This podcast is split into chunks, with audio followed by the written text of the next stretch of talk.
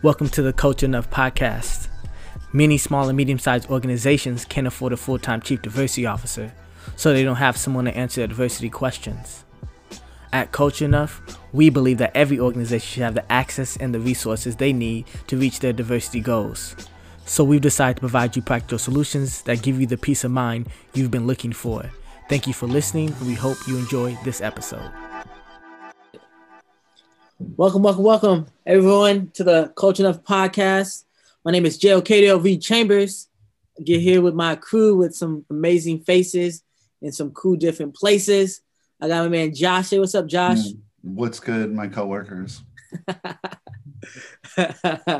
yeah, Josh. You know you can't. You, you gotta have this one, and then if you know there's there's JL, then there's Josh, and you know you gotta have Elisa. Elisa, say what's up. Hey guys, how's it going? Good, good, good. This is uh, you know, it's funny. we've we haven't done a podcast in like months. Uh, I just want to keep it hundred months, months, months. Why? I know people have been asking. I've been getting information like, when are you gonna do another c- coaching of podcast? Uh, tell the people why we haven't done a podcast in the last few months. Been busy. because we got work to do. Busy, busy, busy. Doing audits. Yeah, busy, busy, busy doing all. So what we want to do in this time is really just to give. I mean, 2021's 2020 is coming to a closing, so we want to talk, spend a little bit of time of what we've learned in 2020. Uh, Mm. As culture enough, I know this isn't our whole team, but as senior consultants, what we could do, and then of course you want to share with the audience, our crew, uh, what's happening in 2021 because there's a lot of good stuff that's going to Yes. happen. Uh, some people might be listening and might apply for the jobs that we're opening up too. So Mm. there's some things that are going to occur. So let's give them a little hit. Uh, what we've learned and things in the la- 2020 year. So let's start with Elisa. Elisa, let's start with you. Uh, Mhm. what some things you feel like you've learned? I haven't just learned that you've like realized recapping 2020 with the type of work that we do at Culture Enough. Right, right. I think um, with the just the majority of partners that we've worked with, one thing I learned is the value, and we already say this, but I just learned more this year the value of buy in Mm. um, and structure of an organization. So I think we've worked with some pretty big organizations this year. Um, and so just understanding the bureaucracy of, of organizations and you know they have the passion and the heart to want to do something. However there's uh, can be a lot of structure in place or barriers uh, to be able to start a project um, that they that they are passionate about that they want to start. There's so many other layers um, and then you look at organizational change and how how slow that can be in in reality. Um, so it was just a reality check for for for us but also senior leadership that we've been able to work with to say we really want to get this done the time frame we want it originally uh, it's not going to work maybe we may have to push things back Hey, Um, how many you gotta give how many Mhm. audits have been pushed back? They said that they had a date timeline, yeah. and now uh, going maybe two to even three weeks into the audit, Mhm. uh, they've been pushed back. How many It's of been them? a couple. It's been a couple. I know. I mean, we all have our different projects, but for Yeah. me, it's probably been two or three um, that have originally wanted to have a start date, but because they needed extra buy-in from another department or senior leadership that they didn't um, take into consideration in the beginning, they had to move some things around. And we're as consultants, we're patient. However, we understand that those things probably should have been done before you approached culture enough in the first place. Yeah, yeah. I mean, straight up, we learned that. You can tell Mm. organizations that we partner with that start the process important. And this, I mean, I'll say this: this is connected so easily. Uh, when we see organizations that don't start the process correctly, it makes sense why they have the audit report and there's a lack of psychological safety, a lack of transparency, a lack of organizational buy-in Mm. uh, in diversity, inclusion, and equity. And it starts from like for us, we see it from the beginning, and it Mhm. really just shows like, hey, these are the things that staff, especially maybe staff of color and women, have been saying for years, and it's showing through this process. So it's interesting how they connect and they basically coincide each other uh, when we start the audit process. Exactly. Exactly. Yeah. That's real. That's real. Anything uh, else you want to sort of uh, give us a little bit of a nugget of anything else you learned, uh, Mm. recap of 2020 before we hand it and we sort of ask Josh some questions?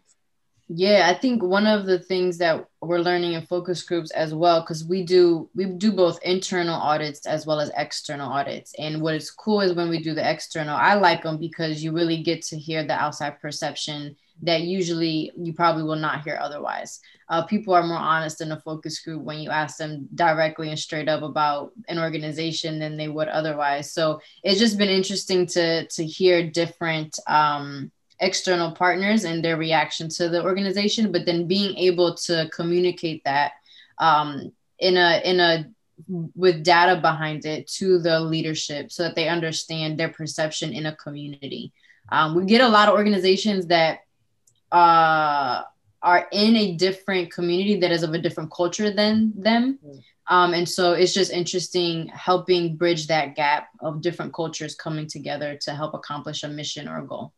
Yeah, let's. I mean, let's see on that. It's funny because uh, I, I feel this way. I don't know if y'all feel this way. I would love to to play hopscotch or kick the ball around or double dutch on this topic. But why do organizations sometimes they never think about doing an external audit? It's usually always like, oh, internal, uh, especially organizations that are like nonprofit, mm-hmm. schools that are like servicing communities and people outside the organization. Why do you think they don't even think about doing an external audit? I mean, off top, is the two things would be they're afraid of what they're going to hear, right? It's a big undertaking and afraid of what maybe some of the communities that they work with or what the agencies they partner with, what they would actually would say about them. Um, the other reason I think is cost.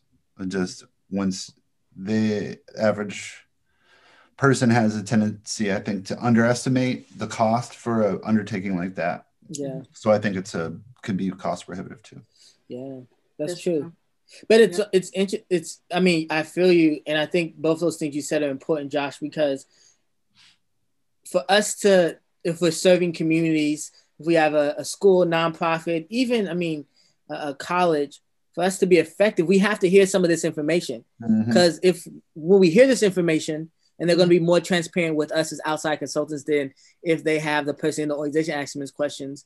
It allows to say, how do we best serve them better? Because you want people in your schools, you want people uh, to use your services in the community. Mm-hmm. So what I found is that like, hey, a lot of the fear that you have, that's going to help you grow if you're willing to ask these questions, if you're willing to invite people into the conversation to say, why are you not showing up to our gatherings? Why are you not using our materials? Right. Why are you not uh, using our services? And then the goal is to respond to that to say, we've heard your voices. Now we're making services support to directly impact you Mm-hmm. So it's so interesting to go through that process. I have found that uh, that organizations have put themselves in some situations of saying you want an audit, but do a, a complete audit if you're going to do one. Mm-hmm. So do an audit, internal, external, because one of the things you're going to learn what's happening internally most likely is being impacted by external and vice mm-hmm. versa. Uh, and so, and the cost is this like, I'm going to keep it 100 when we laugh about this, the cost. Uh, it's better to invest in something now when it's not chaotic than to do it when it's chaotic or it's it's sort of a lot of what I like to call like it's a lot of fires that you're t- you're putting out. Mm. So we say, hey, we don't want to do the cost right now, but then what's the cost you're paying when an incident happens and someone has a lawsuit against you? You have to bring in lawyers, or you lose 25% of that population that's going to your mm-hmm. service. Like those are the things that people don't see is like you're really paying a lower cost at the front end of doing an external internal audit compared to the cost you're going to pay when staff leave, when things get exposed in newspaper, when you lose uh, potential partners or partners that you work with or patients. Right, right, exactly. Anything on that that you that you think people need to know regarding the cost or even, I mean, just the reality of why people don't want think about doing external audits? Going back to the exposure uh, point that that Josh mentioned, uh, if you think of it, I try to explain to every partner that I I start with. I explain it that it's going to look like a financial audit almost. Mm-hmm. Like so, you have these uh, outside people coming in, looking at your um, itemized items, looking at your budget, looking at um, expenses, income, how was it matched up, you know there's an exposure to that and so the same thing with a diversity audit there will be some exposure and one needs to be prepared for what is exposed. Mm. um, and so it's it it um to your point about external you do get that exposure from an external lens that it does help with how you do programming and it does help how you do marketing and it does help with um, how you better serve those your community. And so i think it's something that it's a good investment in the long run. Uh, but there is a sense of you know you don't know what will be exposed. And so you have to mm-hmm. prepare for that and be ready to be able to receive that as well. Yeah yeah. So you do have to address i mean th- that's one of the things we go through these processes and we talk with our potential partners at the time. We say whoever you pick to walk alongside you you got to trust them. Uh, and they have to be very empathetic and care about not what they want but about the health of the organization because mm-hmm. what you just said lisa is very important uh, there's a fear base that most people have when you say you're getting a checkup and you're going to the doctor, but you don't go to the doctor a lot, or you take your car to a mechanic, or you decide to uh, someone to look over your finances and you don't you don't feel comfortable with your finances. Right. With this topic of diversity, equity, and inclusion, most organizations and most people feel very uncomfortable. So you need to find if you're thinking about an audit uh, around diversity, inclusion, whatever, you need to find someone who cares about you and the organization is going to be empathetic and understand how to walk alongside you right. just because there's a lot of uncomfortable things you have to have conversations that most people are not equipped to lead well in mm-hmm. absolutely yep so that's that's something to just process i mean for myself i would say what i'm learning more and more into this conversation is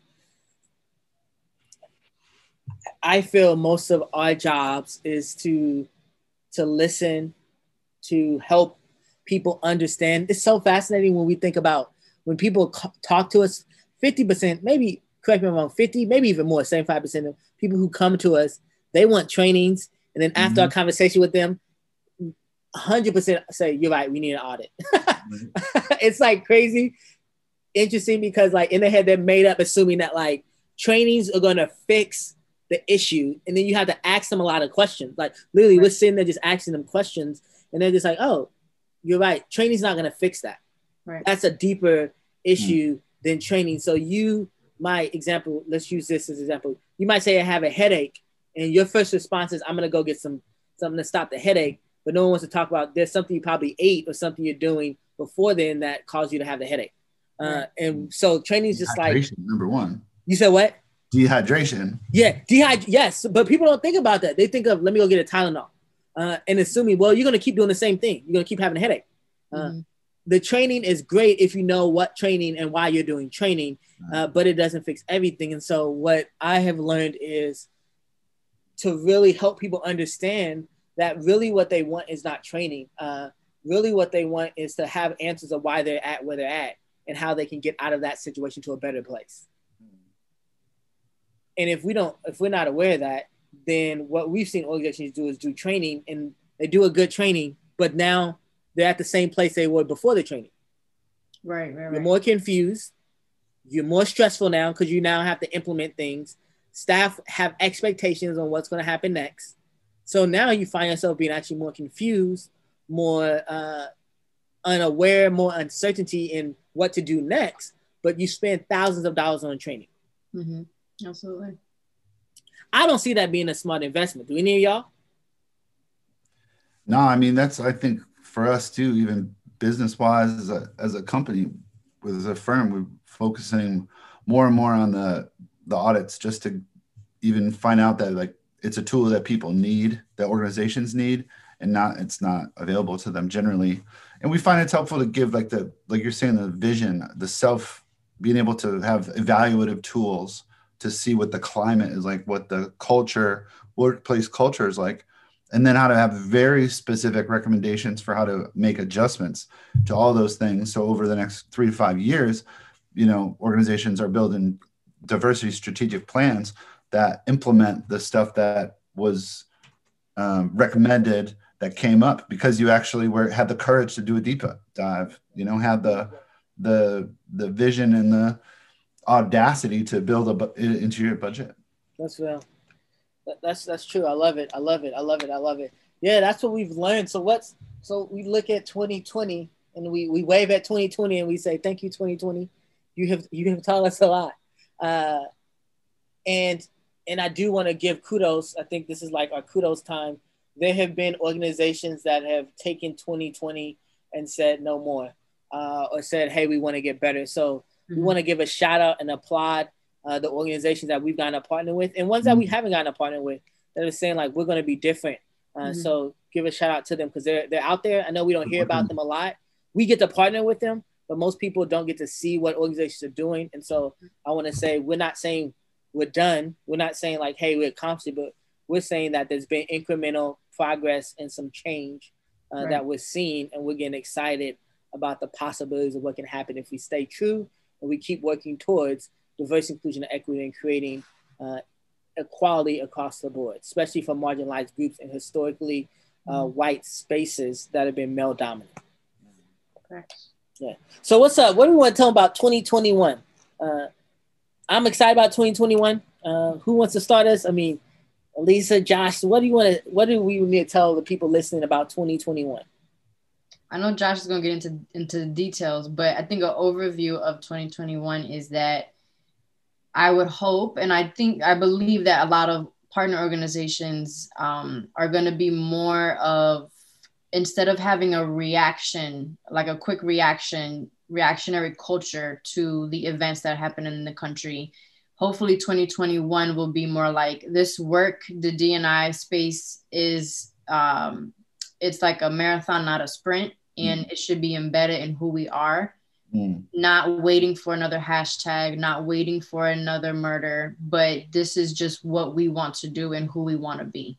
So I would hope that 2021 there's more of a longevity of a desire for this work rather than more reactionary um, to the events that you see on the news. Hmm. Getting proactive, I like it. Yeah. Proactive, exactly. Yep, yep, that's real. That's real. So let's give it to him. I mean, you said what what what's rolling up? What's happening in culture enough's world in 2021 that impacts our partners, but also I mean people in this podcast. Uh, they might be our coworkers. We might get the chance to work with them. Uh, mm. They might come in the Culture Enough squad. So yeah. So what should we share? Well, we're scaling up, and that's 2020. You know, finished with like, wow, we we're gonna have to scale up again. And thinking about long term development of our team, um, thinking about how do we also put into practice all the things that we are recommending to folks all the time, right? And that's one of the, I think the fun things we get to do is all the stuff that we're, you know, training or teaching, we're learning about ourselves even more deeply. So um, creating you know a pipeline for younger people to be able to get um, mentorship leadership development professional skill building um, and pe- bring people from diverse backgrounds into a, a team learning situation a fellowship where they are going to be both strategically useful to culture enough but also they're going to get um, you know paid experience to yeah. to do work that they're already passionate about yeah, that's real. I mean, I don't know if Elisa, we talk about this a lot uh, when we were when we started business, when we started doing Culture Enough and all stuff. Like I was like, hey, I was, I didn't find any organizations out there that I feel like I could apply to that had something in this diverse inclusion and equity world for me. Uh, mm-hmm. And so it's interesting, like what you said, Josh, is that we're finding more passionate people now and sort of trying to say how do I get my foot, how do I get the opportunities mm-hmm. to to learn more instead of going back to school uh, or spending trying to do stuff by yourself and through trial and error. Uh, mm-hmm. Is really say, hey, come a come a part of a group that we, we're doing it professionally, learn from us, but also bring your culture and allow us to learn from you. And so I get excited because when I graduated college, it was nothing else out there for that, uh, for me to learn, be mentored, and developed uh, as a young person in the diversity, equity, inclusion space. Uh, and so I'm looking forward to this fellowship that we're gonna have. It's it's funny, it, it's paid, so people don't know. You know, when you go to fellowship, we're like, now nah, we ain't gonna pay you. Uh, this is a full time paid job. Uh, this I'm talking about like you're gonna get professional. You gotta, you gotta tell them experience don't pay the bills. Yeah, yeah, experience don't pay the bills. So uh, uh, exposure. So we're talking about. I mean, most of it I think in this program we're making a commitment for the next future leaders in diversity, inclusion, and equity uh, in a lot of ways. Because I mean, we're paying for them to get certificates at mm-hmm. prestige colleges. We're giving them, uh, flying them to Philadelphia, wherever they're located, to be in a cohort, uh, to be with a group of people, paying for their coaching, professional development, mm-hmm. giving them one day off a month to do professional development and spiritual uh, development. I mean, we, we sort of have decided to say, let's make this uh, cream of the crop fellowship slash mm-hmm. full time position positions at culture enough because we're looking to hire two to three. So like, what what else? I mean, that we need to explain in that concept of just a fellowship, a full time position that we're looking for. I mean, you're going to get to work with in different aspects of our team, but we will focus them on um, specific work that's useful to to building up this full process. They'll see how we operate as a company. They'll they'll get to really um, be part of a team that's that's really diverse and fun to work um, fun to work on. And then the partners that we get to work with, you know, get be part of their uh, learning process too. Yeah. They'll also be heavily involved in the data collecting um, part, and so being able to see um, just how data is backed behind diversity, equity, inclusion, and belonging. Mm. So that's an insight I think that sometimes when you when you join a cons- uh, consulting firm, sometimes you're you're pushing paper and you're not really being able to get to see how the engine functions. And so, uh, what's cool about the the fellowship is that yes, it's a pipeline, but even from start, you get to see uh, how data how data is used um, to mm be able to to consult um, on that level. Yeah, yeah, I think that's. I mean, maybe it's just me. I think that's sweet. It is. I want to apply. well, you know, to be able to to see what your work produces, to see the point of it, to see the fruit of it, of how you get from doing this little thing that maybe doesn't seem like it's a huge contribution all the time, to see it all the way through, and that's what people are going to be able to see. And honestly, that makes people a motivated, um, passionate person. Was, you know, just what you put into any project is when you can see the fruit of it. You can see the benefit of it. And if it's life giving, it's life giving to you. You know, that's who we're looking for. People who really want to um, put their, you know, put their shoulder into this thing. That's so true. That's so true. Yeah. So we're oh, we're, we're ready. I mean, the, the if you're interested, if you find yourself saying, "Hey, you want to dive more into this world and you want to be a part of our crew, our family," uh, go to cultureenough.com. You'll see at the bottom it says posting jobs. We're looking for two to three uh, passionate individuals that want to be a part of the La Familia. Uh, another thing to give them a heads up, there's some shifting happening as an organization. We've decided to, like, we've done a lot of audits this year, and we mm-hmm. keep doing audits, but we're learning to do this type of work. Uh, it's expensive, and a part of why we started wasn't to just work with larger organizations like the Starbucks and Nikes or the Adidas. But if you work with Starbucks, Nike, Adidas, hit us up. We would love to work with you. Uh, but at the same time, we do exist to help small and medium size. And so a part of this process is trying to find ways to help our partners and potential partners have tools in front of them, training and support. Mm. And that's what came in this idea of saying, okay, people have we've done trainings, people bring us in and they say, we love your trainings, y'all killed it. We like Elisa, Josh, JL, we like Dr. McLuhan. They just say the, the approach of how you guys do trainings, a pedagogy approach is very relational, research driven, uh, data, I like to say like we sort of do a new swag to how trainings are. Uh, mm. And that's just because our approach and how we live our lives. And I think a part of that comes because we worked before all of us have worked in urban spaces. We understand uh, how to do good stuff if you don't have music. Uh, some of us have mm-hmm. been to quinceañeras. We know how to move the room. Some of us are DJs, so we know how to understand what's good and what's not. I think you just have to learn that over time. And so I think that's what makes our training stand out. But one thing we found is that most organizations can't afford training. And so maybe Josh or Lisa, you could explain a little bit about how important training is, but you shouldn't just do a one-off training. It needs to be a timeline, needs to be developed to fit your organization uh, so that they can understand why it's important to do training well. Well, yeah, and especially if you've identified areas that you need training in or that areas that people have requested, then it's a, you know that's a slam dunk. Right. But even like you're saying, the affordability piece and being able to provide resources that are useful for people on a variety of, of topics, mm-hmm. where also, like you said, just um, efficiency wise, we need to be focused more on the the audits and and helping um, people really understand some of the the deeper structural elements. So mm-hmm. um, being able to create some new teaching tools and resources is is exciting. That's what we're getting at, right? We're kind of uh, feel like we're building the suspense, but maybe Elisa is going to be the one who like really says what it is. Yeah. well, I was gonna say if we think back on why we do this work in the first place, um, it's literally to help facilitate equitable environments mm. for all, mainly those who've been marginalized in the workplace um, of racial groups and gender groups. Um, and so when we think of that, it's almost like the trainings are not a quick fix, and we're not saying that, but the training is a part of unlearning things and introducing new ideas mm. on how to maybe reduce bias, on to uh, create, if you're a leader of any organization or department, how to create a more um, psychologically safe environment for all people and all coworkers.